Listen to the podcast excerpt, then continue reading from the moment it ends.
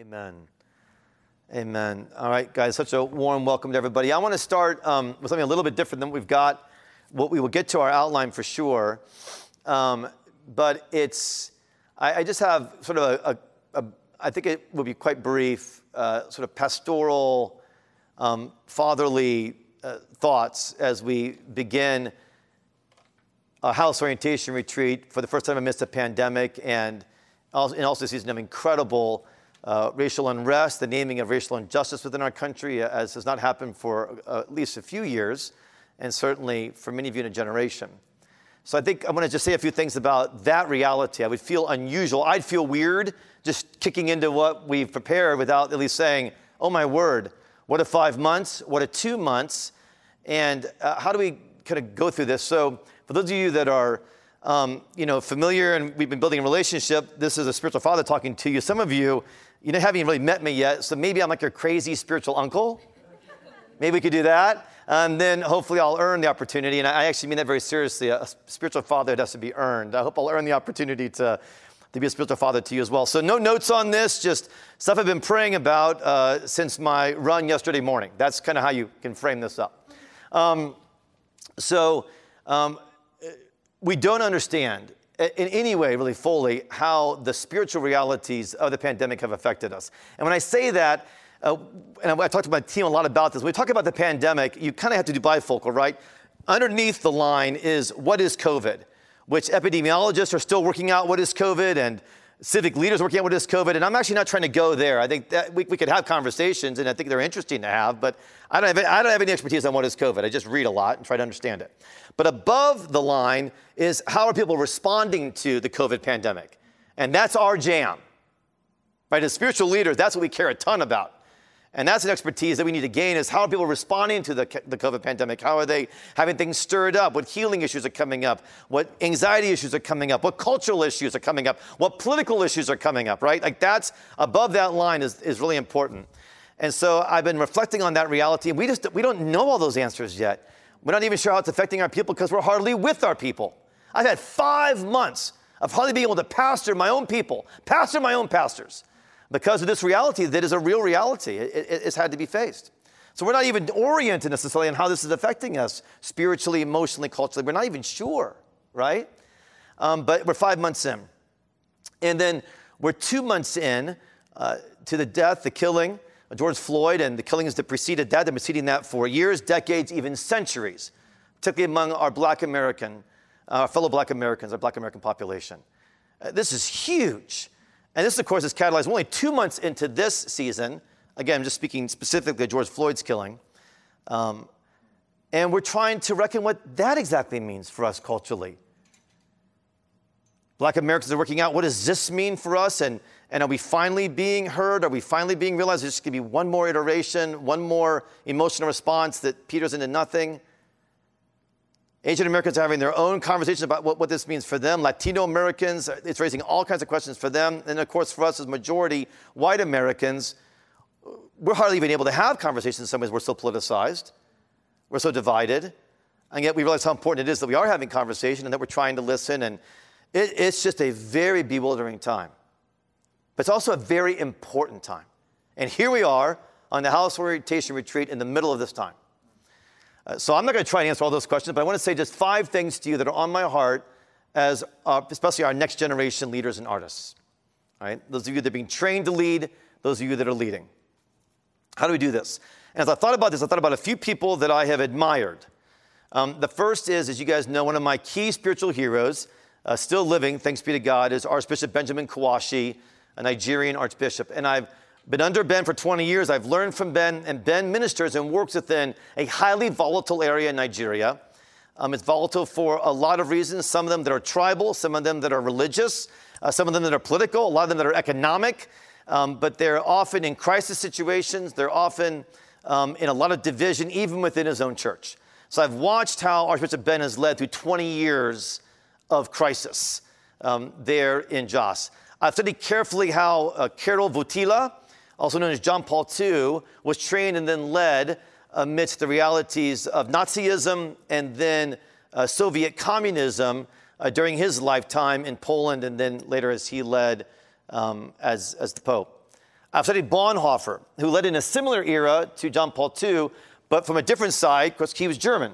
And how did he lead as he watched German Nazism actually rising in his own country and actually splitting the church between the so called German Christians, who were kind of the progressive wing aligning with Hitler, and then what would become the confessing church, and how he handled that. I've studied how, uh, for years, and it's still happening in so many ways, the Chinese underground church has handled the realities that began to emerge 60s, especially 70s, Maoist revolution, cultural, revolution, how they handle this. So we have many places we can study to go. How have Christian leaders handled long-term crisis within their own countries? And I think that's exactly what we need to be studying right now. Because we're, people are saying maybe we're in the middle of the pandemic. Well, we may be in the middle of this pandemic, but we're in the beginning of what has the marks of a very long term upheaval, which some of it may be very good, by the way, within our country. It's, this is going to be a long term reality. In the pandemic numbers begin to truly go down, and there's eventually a time when we could all be safe not wearing masks, for example. We'll still be dealing with these realities and all that it's stirring up for a very long time. Right? It's the family of God, we're in. And as Christians and as Christian leaders, we're super in. We prepare for times like this. We ready ourselves for times like this. We learn about times like this, and we step and say, We have the gospel. We're poor in spirit, but we are rich in the good news of God in Jesus Christ. Amen? All right, okay, I got to stop right here. So, um, I totally get that it's going to be a stretch for the majority of us, but you're going to have to get more expressive um, because I'm used to reading your faces, right? Which is how, again, generally in white culture, when I preach, I, I read your faces, um, and you know, you'll you'll smile, so you know. Um, you know, and uh, you might even like kind of rub your hands together, or, or you, you, might even go like this when you're really excited. And that's great. I'm used to it. I'm used to reading it. But I can't read your faces. Um, so you're gonna have, and you guys know how I operate anyway, right? So um, you're gonna have to give me a little bit more. So you feel free to or woo, or as Nate often says, let us go. Oh, let's, let's, let's go. That's I thought it was let us go. Okay. Um, so anyway, so yeah, that, that's going to help me. And um, I, am really not jesting. It, it is going to help because, right, I mean, speaking, church, life together is very interactive and participatory. And it just, it just changes so much that this from here, you're unable to, you're expressing something, I just can't see it. And so it matters. So feel free to get a little excited. All right. Um, there we go.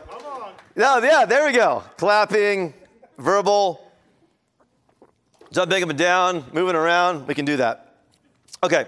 So, uh, five quick things, and then I'm going to move to my other stuff. Uh, first of all, as we go into this, as we go through this, and as you, as uh, next generation leaders and artists, go through this, the first thing I want to be really clear with you is I want to make sure you are all being very intentional about your Bible right now. So you need to be in a Bible reading plan, whether that's a year plan, a two year plan, a deep dive plan where you're going through maybe one section of the Bible in a very deep way, which is actually what I've been doing for the last six months. I don't mind what the plan is, but it is critical right now in a season of crisis and upheaval that you are deeply into the Bible on a daily basis. Bible before breakfast, Bible before bed, Bible, however, however you do Bible, you need to be really clear. This is my intent this is how I'm walking through the scriptures right now. This is how I'm meeting the living God in the Bible. Because we have got to become even more deeply prepared and ready experts in the Bible.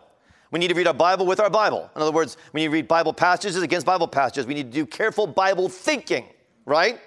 Because right now we're, try, we're, try, we're, trying to say, okay, what does the Bible say about how we respond to civic authorities, right? That's become a thing in the last five months. Um, okay, how does the, what does the Bible say about profound racial injustice and systemic racism? What does the Bible say about that? Well, we need to do our Bible work on that. What does the Bible say about the image of God? What does the Bible say about personhood? And we've been in this now for many years. What does the Bible say about male and female? It is, it is a critical time to be doing Bible. What does the Bible say about hope? What does the Bible say about evangelism? So I, I need you all to be recommitted to some kind of Bible study plan. And then I need those of you that have a gift to share the Bible with others. Some of you have a casual gift for the Bible. Some of you have Bible verses you just carry with you. And you have a gift to just sing a Bible verse to somebody. You need to be saying Bible verses to people.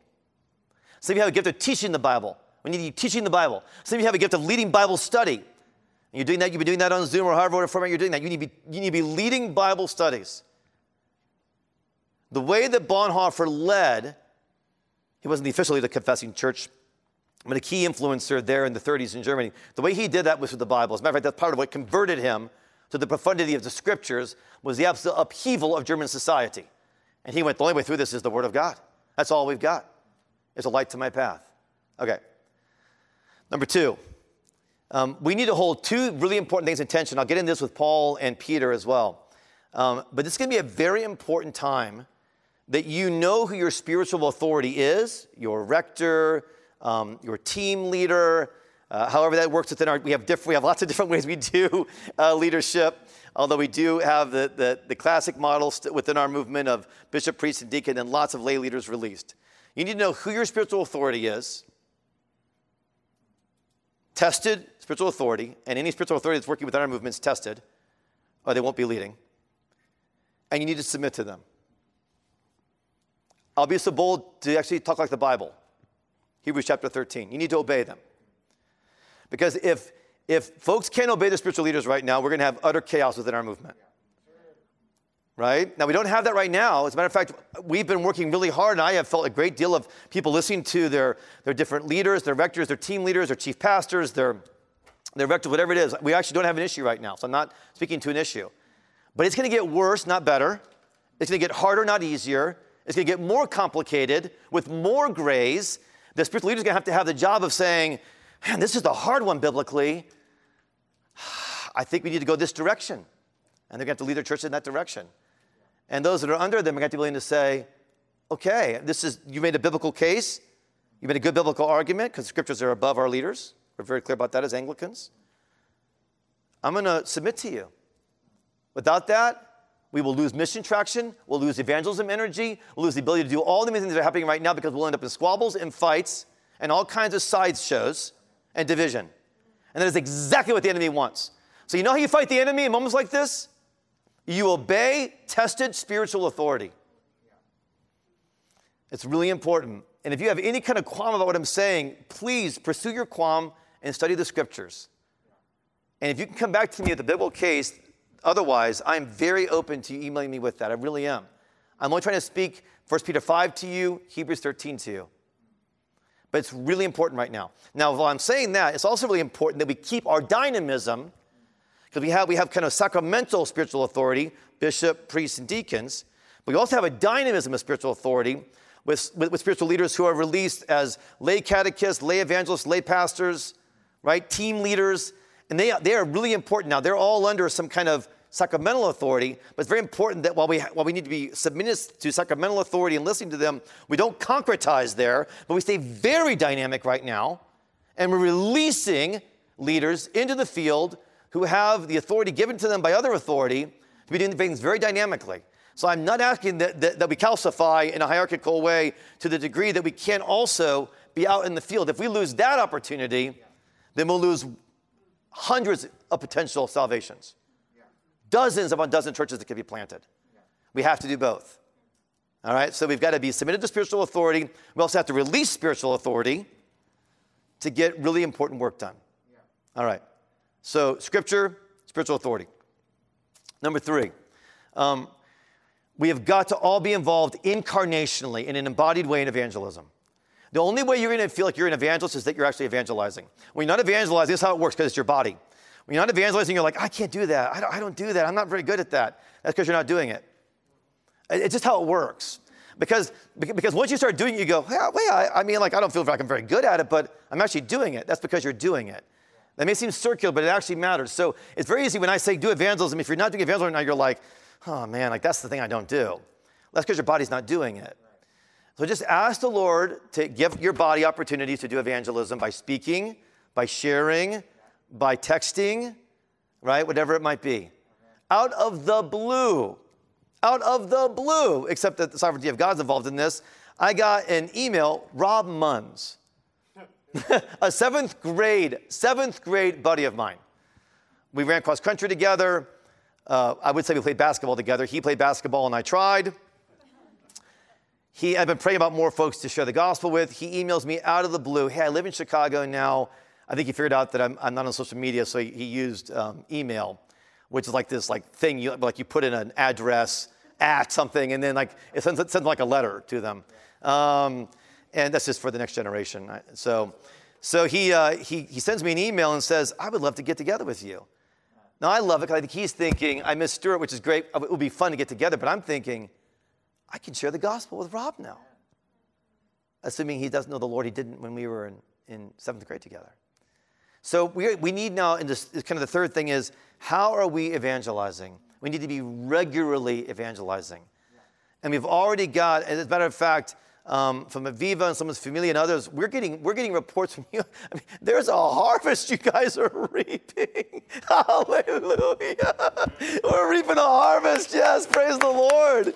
We're reaping a harvest. I had a chance to um, partner with uh, Pastor Michael and Christ Tabernacle Church. You know, they had a revival week in the Austin neighborhood last week, and we saw several people on the night we were sharing the gospel in the neighborhoods. We saw several people re- making decisions for Jesus and receiving him as their personal Savior. Um, so we just need to, in this time, be scripture, right? We've got to be listening to our spiritual authorities and trusting them and submitting to them. And we need to be very regularly evangelizing. We have an opportunity for more salvations than we've ever had in my 30 years of ministry right now. Praise the Lord. Praise the Lord. Okay, great.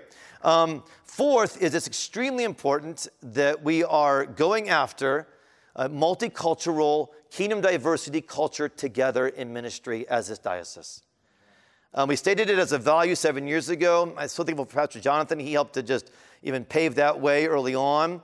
Um, but it is extremely important that we are reflecting the upper Midwest in our leadership. And I want to thank Every leader of color that's come, thank you for being here. We have black leaders, Asian leaders, Latino leaders. Um, we've never had more leaders of color.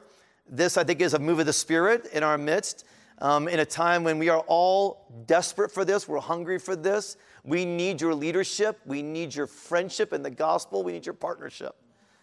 Um, and because we've got the upper Midwest, which is full of all different kinds of races and ethnicities and cultures. And we need to look like that. So there's an incarnational drive here that to be the body of Jesus, we need this so much. There's a justice drive here. And there's a missional drive here. Now, this, right, I mean, a book, books are being written about this very thing. I'm just saying that for us to go through this season of upheaval well, we need to do so growing, trusting in God to grow, and being proactive in growing our kingdom diversity culture to go through this well, to go through this in a godly way. Finally, um, be ready to prophesy. It's really important you learn how to prophesy.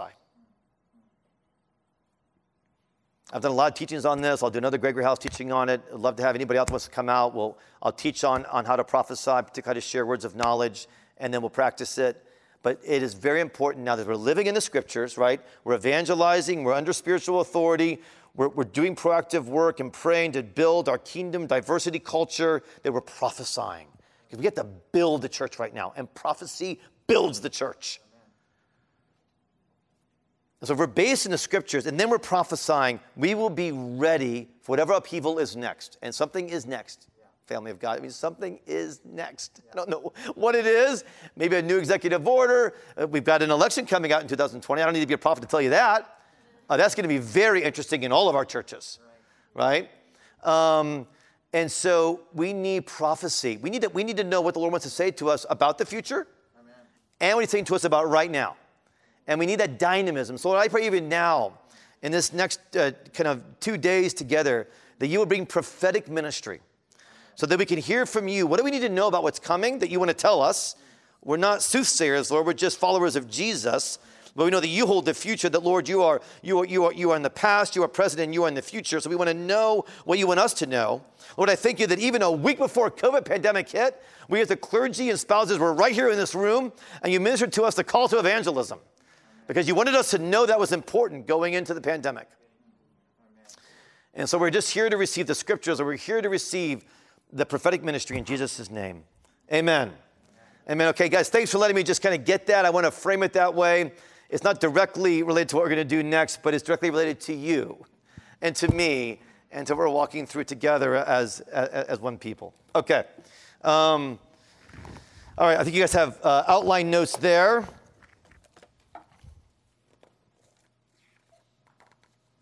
All right. So, house orientation retreat. Yep, let us go. Let's do this. Um, all right, so this has been a dream of mine. Is this our third one? I was trying to remember. Is it? Is, our, is it our third or fourth one? Mm-hmm. Okay, it's our third one. So this has been a dream. And to have this many of you from this broad of the upper Midwest and leaders of color all gather here. I mean, the dream is just getting better. You know, you'll have some nightmares, they get, they get worse and worse. This is like a great mare, just getting better and better and better. Um, because I've realized how important this is. And I've also realized that for us to be not only a diocese, but a movement where next generation leaders and artists are coming together, we have to have this. We have to orient together around the house of God, around a movement of God, around a revival movement that God is doing. We have to be with each other. We have to hear the Word of God together. We have to talk about the Word of God with each other. We have to pray for each other, be in small groups. We have to have this kind of thing to release the work that God's called us to do. And I experienced this as a 25 year old. I went on staff with InterVarsity, Cru and Ivy. We're, we're, we're like awesome now, aren't we? We used to have a little rivalry back in the day, but now it's all good. Um, so I, I, was an InterVarsity staff worker, and you, well, I went to Madison, Wisconsin for uh, staff orientation. And they put us in hotel rooms, and they would um, give us a, uh, a roommate. And I had a roommate, a guy named Andy Crouch, uh, who's gone on to write some amazing books and be an incredible kind of thinker and theologian. I'll never forget, Andy and I were in our room, and we'd be talking about the sessions at the end of the day, and we both had this sense oh my goodness, we're part of something bigger the kind of collegiate movement to reach students for Jesus. We're part of something bigger. Our generation, Andy and I are about the same age, have something that we're being asked to give to those who are younger than us by those that are older than us. And it was this incredible sense of it's bigger, and yet we have a place within it. And that is exactly what I hope will happen for every single one of you. Is I want you to know you're part of something bigger but yet there's a form fitted, Holy Spirit gifted, personal calling on you to participate in this now. And you have a work for your generation that no one else could do. So while it is grand and it is sweeping what you are part of, it is also highly specific and highly personal. You're part of a few movements. You're part of this global Anglican work that spreads throughout the world, right? Some 60 million Anglicans, predominantly being in Asia, Africa, and South America,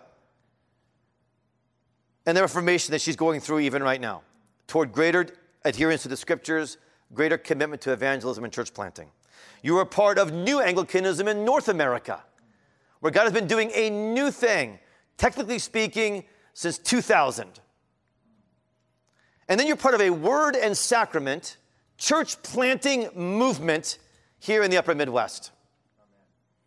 And we call our work at times, we, talk about it as a word and sacrament uh, uh, movement, uh, a word and sacrament revival. We talk about it as a house on the move, the house of God, the church. And we love the church, but we want to be clear, she's not, she's not a church that's overly established. She's a house on the move. And we have two houses within our house on the move what we call Gregory House, what we call Greenhouse. And when they happens at the house retreat, is the house on the move, the house of God gathers, and the houses gather as well with Greenhouse and Gregory House. And I once had this incredible prayer image as I was praying about Greenhouse and Gregory House, and I'll say more of, of what those two represent with Peter and Paul. But I had this vision of this massive, awesome, like this manor house that was the house of God, and our house on the move this beautiful place. And in it, it had two great rooms. And the great rooms were connected. You go back and forth between the great rooms, but they were, they were their own great rooms. But there was this massive, epic fireplace between the two great rooms. And the fire was shared by both of them. And that's how I think about Gregory House and Greenhouse, is that we have these distinct works we're called to do, Pauline and Petrine. I'm going to get into that. But we share the fire of the Holy Spirit under the same roof of a revival of word and sacrament infused by the Holy Spirit. Because let me say a little bit about your history. You need to know some about your history. And I appreciate that some of you are all in on our movement. Some of you are getting to know our movement. Um, and some of you are getting to know Anglicanism for the first time. I understand that we've got a, we have a broad spectrum here in every single way, which is fantastic. And thank you for giving me a constant speaker's challenge. I appreciate it. Um, all right, but, but you need a little bit of our history. So, okay, so, so now this is like, you know, uh, granddad kind of telling you, okay, this is where you come from, all right? These are your roots. This, this is part of your background here. And a lot of this started in 1992. Um, it goes back to 1987 when Father William and his wife Anne, this is prior to Nate being born, um, came to Church of the Resurrection uh, in West Chicago, Illinois. And then five years later, 1992, Father William got up and he shared a vision for our little Episcopal church. And he said, I have, I was given a vision actually a few years ago that I know now is, is coming to be. And the vision is very simple. He said, Here's the vision. Now you come up and share it. Yeah, and I'll, I'll put my thingy on.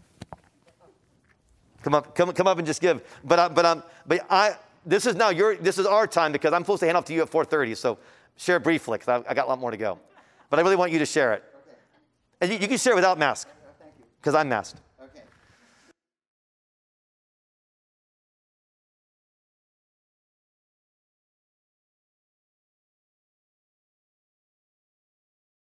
Uh, lots of pastors and you know, that, and so as, as Bishop Stewart was talking about the prophetic, it was a prophetic moment. And, um, and, and, and I saw in my spirit Chicagoland, and I saw light coming, and then I saw it was descending upon resurrection, because we were about mm. ready to enter resurrection. Mm. And then lamps were going out two by two into Chicagoland. Hmm. And last week, I saw the lamps lighting Austin. Wow. Wow. And I felt like maybe it's just begun. Wow. What we saw in 87. Wow. I remember you as a young man heard that. Yeah. He heard it, and, and this is how the prophetic works. He heard it, and his soul responded because God was speaking to him. Yeah. See, this isn't our ideas. This isn't hmm. our plan. We look to the living God and we receive and we walk. But in many ways, it's just begun. Hmm. And as you were beginning today, hmm. I was thinking, yes, the Lord told me that was the story to share, by the way, hmm. for this gathering. Praise because God. it's beginning. Praise God. Praise the Lord. So Hallelujah. So, I mean, basically, almost just like that, in 1992, in some rented ballroom in some Holiday Inn at an annual meeting, Father William Eric was there. Bill, you were there, weren't you? No, no you weren't there yet. Um, Father William shared that vision. And as a 25 year old, I was enthralled.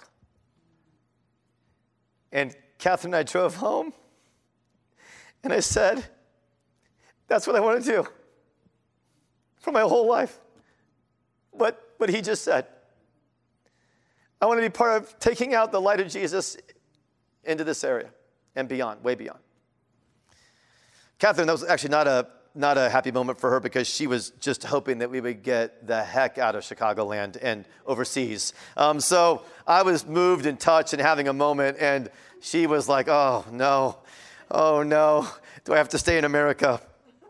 That's another story for another time. Um, so that was, that was 1992. 1993, Church of Resurrection left the Episcopal Diocese of Chicago. So we were part of the Episcopal Church. Um, but the Episcopal Church had moved to the point where they were really, truly, and actually pretty openly rejecting the authority of Scripture. They were especially embracing, um, you know, alternative perspectives and really, especially, uh, putting active gay clergy into active ministry and ordaining um, um active gay clergy. And Resurrection said we can't be a part of this, this isn't the authority of Scripture. And so Father William led us out from the Episcopal Church, which was at that point extremely uh, unique. A handful of churches had done it besides us. In 2000, after being kind of on our own then as Anglicans, when you're not with a bishop, you're, you're a little orphaned. You don't know quite who you are, what you're doing. And we didn't have a bishop for seven years because there was no bishop that would work with us at that point. And it was in 2000 that, um, that global leaders, particularly an African leader and an Asian leader, said, we need to move and we need to act and we need to send godly bishops back to the United States and Canada to plant new churches and to re evangelize North America. It was called the Singapore Consecrations. William was there at the consecrations. Two men were made bishops, and they were led by a Rwandan and by a, a, a Singaporean Southeast Asian. And that started new Anglicanism in North America. We're 20 years old when it came to kind of, kind of a new work in North America. And they came back and said, plant churches. And I can guarantee you, but we could guarantee even more, we as Anglicans knew next to nothing about planting churches. Um, it's not what we did, right? We shrank churches. Um, okay, so, uh, and, and, and, a new movement was started called Anglican Mission in America. Church of Resurrection, Redeemer, that William had planted, uh, was key to that.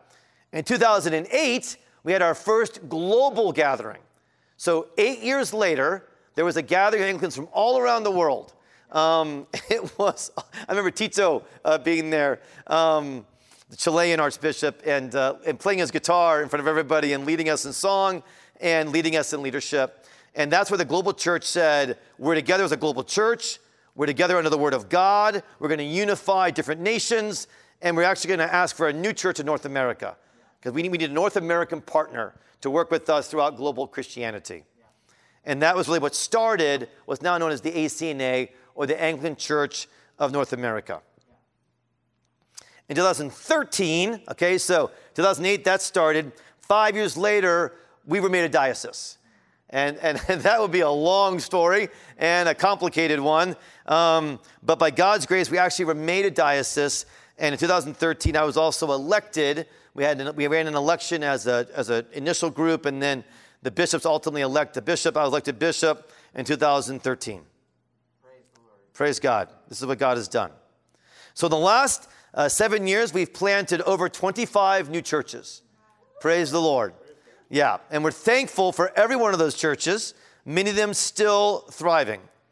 We now have about 29 diocesan churches, okay, so we're 29 churches we connect with seven different states, um, which is really exciting. And we have a little under 3,000 of us. If we were all in the room together from all of our churches and all of our attendees that are part of a church regularly, there's 3,000 of us. So you have 3,000 brothers and sisters. it's awesome. I mean, I'm one of the few that have an idea of what that scope is like because I get to see almost all of them. Um, and they're all your family. They all love the things you love. They love the Bible. They love the ministry of the Holy Spirit. They love Holy Church. They love evangelism. They love multiplication. They're hungry for multicultural expression. They, they share your heart, and you share their heart.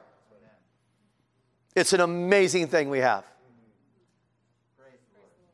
And I'm old enough to know how fortunate I am to be a part of this. And the people can wait all their lives to be a part of a move of God like this when God asked Catherine and I to take resurrection and, and lead her after, after Father William and Ann, and Catherine had to work through the disappointment of, of staying in the Midwest and not being, not living globally. We said, okay, Lord, we're going to ask one thing of you. We, we don't, we're not worthy to ask anything. We'll ask one thing of you. If we're going to raise our family in the U.S. and raise our family in the Midwest, could we be part of a move of God? Just, just let us be part of a move of God. And over 20 years later, that's exactly what God has done. And that's what you're a part of. And I need you for this. I need you for this. I need you to be a part of this.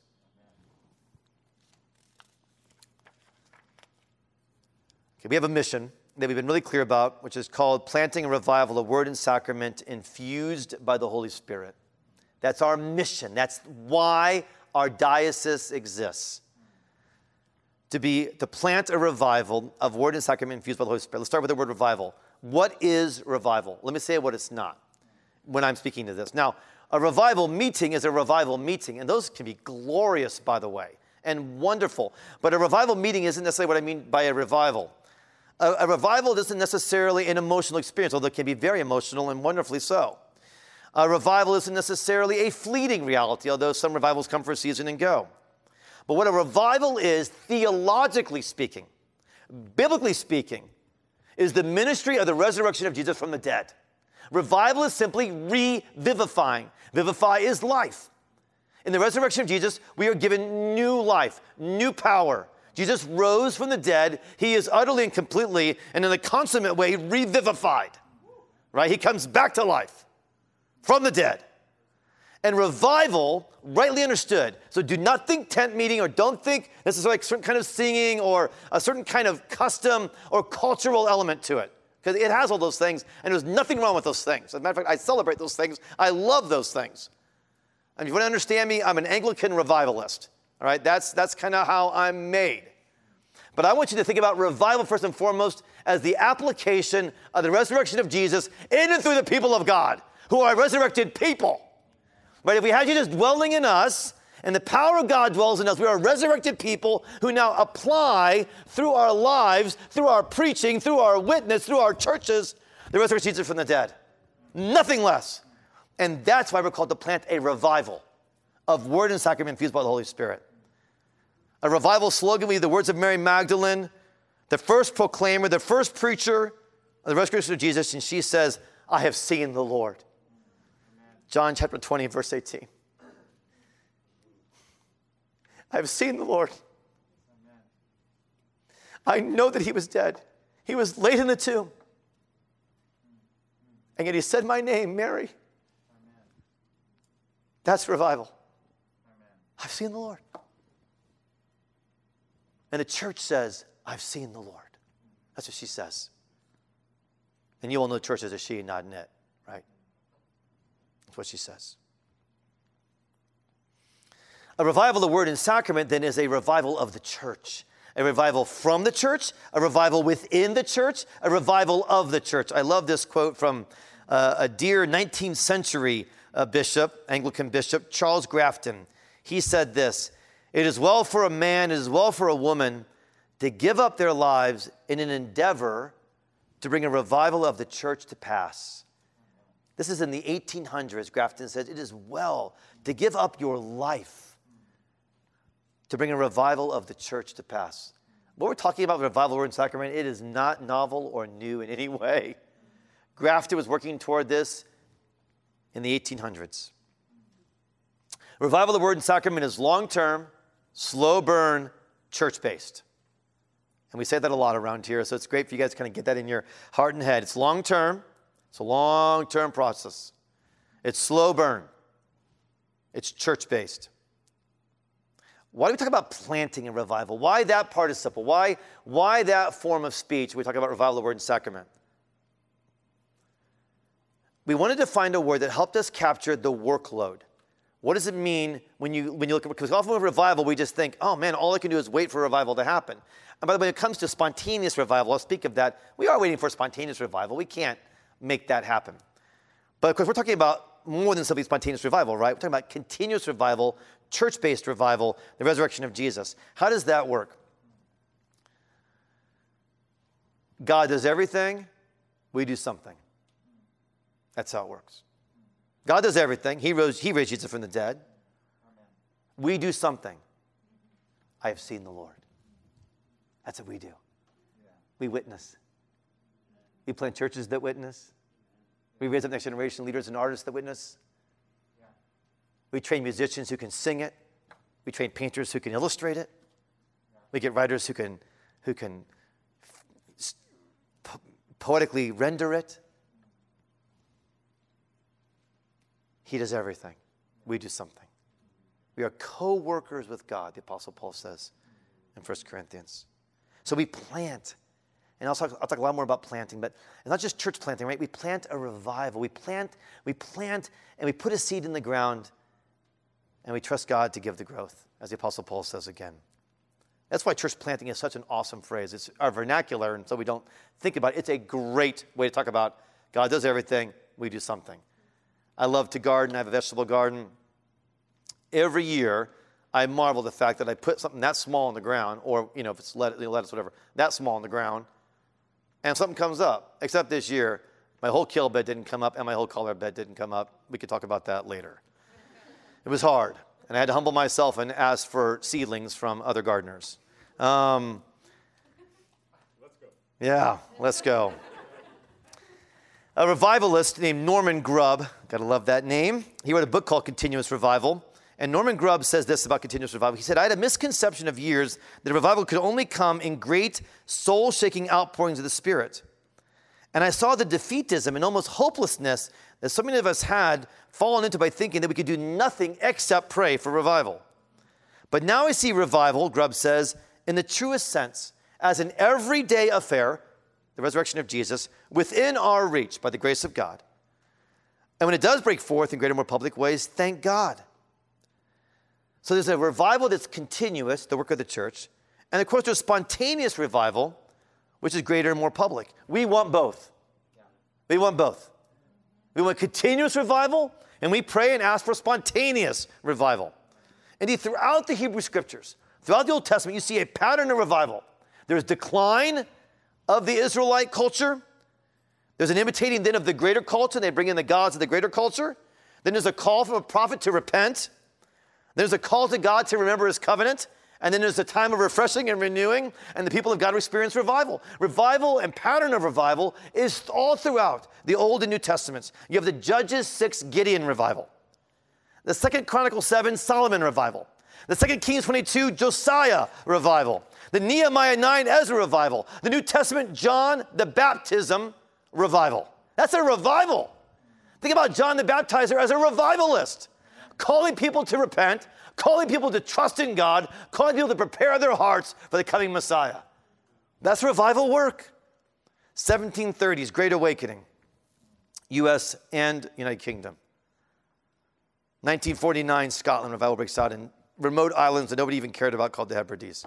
1920s to the 1970s in East Africa, 50 years of both continuous and spontaneous revival. West Africa has some very similar stories. Revival breaking out throughout Southeast Asia in so many different ways. Revival right now happening in Brazil, where just scores and scores and scores are getting saved. I was there, some of you know the story. I was asked to do confirmations with my dear friend uh, Miguel Uchoa. He said, Would you help me do confirmations? Bishops do confirmations in our I said, I'd be glad to. Do you, know, do you know how many we're going to be confirming? He said, I have no idea. I have no idea because the small group leaders run our confirmation process, but they will all be new converts. You know, that night I confirmed 150 and Miguel confirmed 150. Yeah. It's just a revival work that's happening there.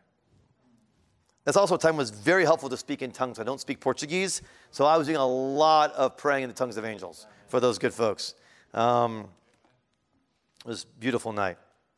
Uh, Tim Keller, thank God for Tim Keller. May the Lord bring healing to Tim Keller, who's fighting cancer right now.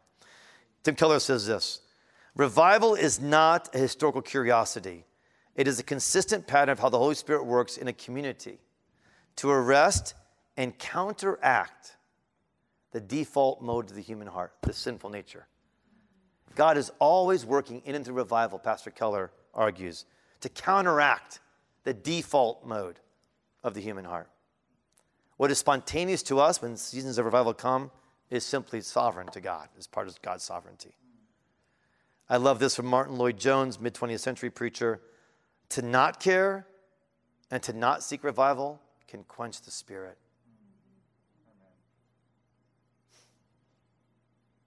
All right. So we have two mission ways that we are seeking to plant a revival of word and sacrament. So we have tried to study the history of the church, study the scriptures, and also just see what God was doing in our midst among our leaders and our giftings and our personalities and say, okay, planting a revival of word and sacrament is so important we want to do everything we can. We want to humble ourselves. And everyone says they want to humble themselves, right? Until you actually have to do it concretely, which means that you don't get what you want or you're made uncomfortable by somebody else's giftedness or you're threatened or whatever it might be. So we realize we have to go really as far as we can to humble ourselves and accept one another's differences and giftings and callings so that we can plant the revival of the Word and Sacrament in the Midwest. And what that meant for us was two mission ways. And we talk about it as the Petrine way or the Peter way and the Pauline way or the Paul way. And these could be viewed as strategies. I think they're more like value systems. And then there's strategies within the Petrine, which would be more the Gregory house, or the Pauline, more the greenhouse, although we do overlap more and more and more. Um, it's like, you know, getting married and you start looking like each other. Um, so we've got, we've got these two different ways. All right. Let me say a little bit about this. This Pauline way and Petrine way has been going on from the beginning of the church. One way that it used to look like is you had monastic orders, which were actually more Pauline. They were out, they were doing adaptive things, they were doing more spontaneous things. It's hard to imagine, mm, we think about the monastic as being institutionalized, but it's actually a very dynamic reality. So you had the monastic doing ministry a certain way, and then you had bishops who were more setting up central areas of ministry and sort of sort of oversight, overseeing areas of ministry, and bishops and monastic orders, abbots, had to learn how to work together. Sometimes they did really well, sometimes they were in a lot of conflict. Or you have what would be called missionary societies, which is in our Anglican tradition, and a national church. You had a missionary society out doing missionary work, and you had a national church, like the Church of England, for example, that was again more centralized and had a kind of stability to it. For many of us coming from an evangelical background, which I'm assuming is either you probably were unchurched or evangelical background, for many of you, that would, that would look like um, sort of the local church and the parachurch, right? So that's kind of what some of us are familiar with is local church and parachurch. Dr. Ralph Winter, missiologist, has written about this. He says there's really two structures of God's redemptive mission. He calls one a modality, M O D A L I T Y, a modality, M O D A L I T Y, which would be the diocese or the local church, or we call the Petrine. I'm going to describe Petrine in a moment. Or there's a sodality, S O D A L I T Y, which would be missionary society, monastic movement. He says the sodalities, these movements, are subject to the authority of the more general structures. They are regulated, but not administered by the modalities, dioceses, bishops, local churches. Some, he argues, and he wasn't an Anglican, but he says some traditions, like the Anglican, aw, we don't always get very good call outs. You mentioned Henry VIII and it's all over. Um, so some traditions, like the Anglican, allow for such initiatives. And when I read that in his writings, I, I, honestly went, wow, what an opportunity we have. Maybe it's part of our way that we do things that we can do both. Paul and Peter. He continues to say at many points there was a rivalry between the two structures. Imagine that in Christianity rivalries. Um, bishop and abbot, diocese and monastery, modality and sodality. But the great achievement of the medieval period is a synthesis, delicately achieved, whereby the two ways, Peter and Paul, were able to function without conflicting to the point of a setback to the movement. And what we have said then, kind of our addition to this whole thinking in our diocese is let's actually not talk about his modality and sodality. I can't even remember which one's which, honestly. Um, and I teach on it all the time. Let's talk about Peter and Paul. Because they're actually, and actually, they represent this reality. And so what you see is you see in Peter and Paul these realities coming forward. Now, Peter and Paul loved each other. They respected each other.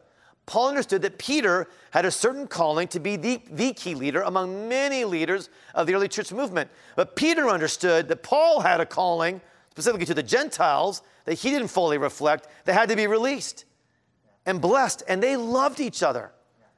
We joke about uh, what, what, what, Peter says in 2 Peter 3, where he talks about, you know, Paul, he's sometimes hard to understand. And it's obviously a relief to all of us to have tried to really work through uh, Paul's letters. We're like, oh, what a, I mean, truly a human moment there. Thank you. Um, but he says, listen to him, for he writes the things of God. Yeah. So we forget that part, right? That he's actually saying, you got to listen to Paul. He is writing the things of God. Paul respects Peter so much, he realizes that he's the leader of the church. So he goes to Peter to say, This is what I'm learning. In Galatians, he tells the story. This is what I'm learning. Okay, so let me say about, talk about Peter and Paul. Now, this is dynamic. I talk about Pauline characteristics you're going to go, but some of those are also Petrine. I know, I know, I know. Are Petrine, so it's kind of poetic. It's, it's kind of just, just, you know, just take a deep breath and have a little fun with it. Okay. Um, so the model is dynamic because the fact of the matter is, Peter also loved the Gentiles, and most specifically the Gentiles in 1 Peter. And Paul calls himself a Hebrew of the Hebrews, right? So these guys would also interact and interface. Um, but we have to have both within our diocese. And it is a consistent challenge for all of us because we do do things differently. And it was a consistent challenge for Peter and Paul. As a matter of fact, they had a whole council in Jerusalem, in the Jerusalem Council, Acts 15, about how are we going to work out what Paul's out there doing this crazy. But much of it seems in accordance with the scriptures. How are we going to work this out? Um, if we don't have both ways in play, the Petrine can become rigid and centralized. The Pauline can become sloppy and chaotic. So we want to embrace both ways in the Upper Midwest, and we want Paul to challenge Peter and Peter to challenge Paul, but at the end of the day, for them to be in deep unity. This is how we're going to plant hundreds of churches that can be sustained. This is how we can do it. This is the way we can do it. All right, Petrine and Pauline. The Petrine. The Petrine tends to focus on goals. If you're in a Petrine church or a Petrine work, and even in Greek houses, it's all about goals. While the Pauline adapts to immediate needs. I'm not saying the Pauline doesn't have goals. They do have goals. Of course they have goals. But they're also adapting to immediate needs. So they're driven by what's happening right now and how do we adapt to it and how do we get a new work there or a lay pastor involved there right away. Well, the Petrine saying, okay, where are we going here? The, the Petrine talks about reaching the circumcised, right? That was, that was Peter saying, I'm going to reach the circumcised. He says there's all these, these Israelites, these Hebrews, who don't actually know the living Messiah. They have Torah, they've been trained in this thing in synagogue, but they don't know the living Jesus. And for those of us in the Petrine, we're often the ones working with people who have a church background, but they've not been filled with the Holy Spirit. They've not been excited about mission and evangelism. They, they are not walking in the power of the Lord. We, we talk a lot about lordship if you come from that kind of a background. That's a very Petrine way of thinking. They, they, they have some kind of salvation, but they don't have lordship in their lives. While the, the Pauline says, let me go where nobody's gone. Please, please, please, please, let me go where nobody's gone. Let me reach the uncircumcised. The Petrine tends to have slower, slower development. Things move more slowly as a new ministry, a new initiative is being hashed. A church plant that's planted in the Petrine way moves more slowly. Well, you see faster deployment in the Pauline. And I love to say, I mean, which do you love more? Slow cooked ribs falling off the bone? Mm. Or a delicious, beautiful burger seared fast and hot? I like them both. I'll just eat one with this hand and one with that hand. Boom, boom, boom, boom. Slower development, faster deployment, give me both. I want both. Those are two of my favorite foods, I've just revealed to you. Um, the Petrine will build often first, then catalyze. So the Petrine's like, how do we build um, a launch team or how do we build a new ministry here? And then how do we from there catalyze new leaders? Well, the Pauline is catalyzing Where's a new leader? Where's a new artist? Where's a, where, where's, where's a new neighborhood? I mean, they were catalyzing, they're, they're supposed to be evangelizing in Austin with, with, um, with uh, Christ Tabernacle, but you know, they started, ended up talking about trying to start a Latino church. But that wasn't what we were supposed to be doing, says the Petrine to the Pauline. The Pauline says, yeah, but I met Latinos and they have a heart for ministry and they think they want to start a church. The, Paul, the Petrine goes, awesome. It's great. So you build and catalyze often with the Petrine. The Pauline often catalyzes, then builds. In the Petrine, you're going to hear this word over and over again clarity, clarity, clarity. The Petrine, we insist on clarity. We love clarity. That's like fertilizer for us, growing things. Um, and, uh, but the Pauline, they're like, I think you need to think gray on this one because we're adapting.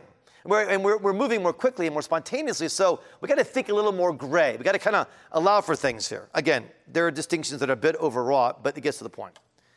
Well, you'll see that Petrine is often what we call mother-daughter plants. And the Petrine we're planting, we'll plant out of a mother-daughter plant, which is how we planted many of our Petrine churches. While what we see in the Pauline, and, and Father William say more about this, are parishes of multiple congregations. So they might mother daughter too, and indeed we might do more parish of multiple congregations. We really are interfacing and we are overlapping more and more, which is really, I think, healthy and exciting. But there will still be tendencies there. How are we unified? Well, both are gospel ways. And both begin with a call from God. God saying, I want this, go do this. Both are growing the church for the sake of the lost and the least. Both believe in early leadership and later ordination. Both are rigorous Bible. Both are highly relational. Both hunger for kingdom diversity culture. Both believe the church is a she and not an it. Both have apostolic, absolute clarity on the tough issues of our day, like human sexuality. Note in Acts chapter 15, in the council, as the Paul and the Petrine way are basically being inaugurated, you guys go do this, Paul, we're going to go do this, that both utterly agreed on sexual purity. That's one of the few things they said we both have to do. And that's Pauline and Petrine. We're unified on so many things. We're just, you know, two different sisters who have different personalities, is all. Both are willing to die for mission. St. Peter was martyred probably the year 64. St. Paul was martyred the year 67. And the church said both of those men gave their lives ultimately for the cause of Jesus, Paul and Peter, and even though they were so different and had different missions, it's so important they're unified that the church, in her wisdom, said they'll form one feast day the feast day of St. Peter and Paul. Augustine, in a sermon, late fourth century, said this Both apostles share the same feast day, for these two were one. And even though they suffered on different days, they were as one. Peter went first, Paul followed, he said. And so we celebrate this day made holy for us by the apostles' blood. Let us embrace what they believed their life, their labors, their sufferings, their preaching, and their confession of faith. So, what we're talking about, you all, I'm getting ready to pass off to and William, it's much more than a style. Right? I'm talking about the blood of Peter and the blood of Paul spilled for two different types of mission that had the same animating force the resurrection of Jesus from the dead. In our parlance, that I simply would use to, to reflect back on their work, they were planting a revival of word and sacrament infused by the Holy Spirit. So we'll continue to battle for this. We'll continue to bless this. We'll continue to work toward this. I am so thankful that this is one of the key times, um, probably the most sort of engaged time where we have the Petrine and the Pauline together. You can say more about Petrine church planting, right, and multiplication. You maybe add a little bit of that in. Okay, great. Great. Uh, let me pray for you all, and uh, just real, real quickly, just want to pray for the Petrine and the Pauline, and then Caleb to come share more about our Pauline way and about our missionary society, which is just sort of an Anglican way of talking about uh, Pauline movement. Uh, Father in heaven, in the name of Jesus, if you're part of the, the greenhouse movement, CCI, would you stand up so I, I can pray for my, for my Pauline folks? And my Petrine folks will just, you guys just can extend your hands and just pray for them. And again, you guys love the Petrine and the Pauline. I don't want to over, overdo this, but at the same time, we do have distinction here that's important to bless. In the name of Jesus, we bless the Apostle Paul. We bless those who have been stirred, Lord, to do ministry as he did ministry. We bless those, Lord, who are called to go out and share the gospel in highly adaptive, highly spontaneous situations. Lord, we thank you for the way they're going into neighborhoods. We thank you for the gift that they're giving us of, of, of, multicultural riches, Lord, for the gifts they're giving us of churches being planted in hard places and challenging places. In the name of Jesus, we bless the Pauline. As we've often said, the Petrine says to the Pauline, You're the church. and we're the church together. And we bless you. Go do your work. Go make holy messes for the sake of Jesus, for the sake of, of, of the lost. We pray this in Jesus' name. Amen. Amen. Amen. If Petrine folks would stand, we're going to just pray now. So you're part of Gregory House or um, Petrine churches. If you're not sure, I don't know, just stand and we'll help you figure it out later. All right, Pauline folks, let's, let's bless our Petrine uh, leaders and artists. Come, Holy Spirit. In the name of Jesus, we bless your passion for the church. We bless the fact that you believe and have faith that the church can be used to reach the lost, to reach the next generation, to build up, Lord, kingdom, culture, diversity, Lord, to start new churches. Lord, we bless the Petrine. We thank for the Petrine's heart, Lord, for that long term, slow burn, church based revival. Lord, we say to the Petrine, you are on mission. You are co missioners with us. Lord, we pray that you will continue to strengthen the Petrine work. Lord, continue to bond our hearts together. We thank you for Gregory House being raised up. We thank you for the overlap, Lord, between Greenhouse and Gregory House more and more. And we bless them in Jesus' name. Amen. Amen.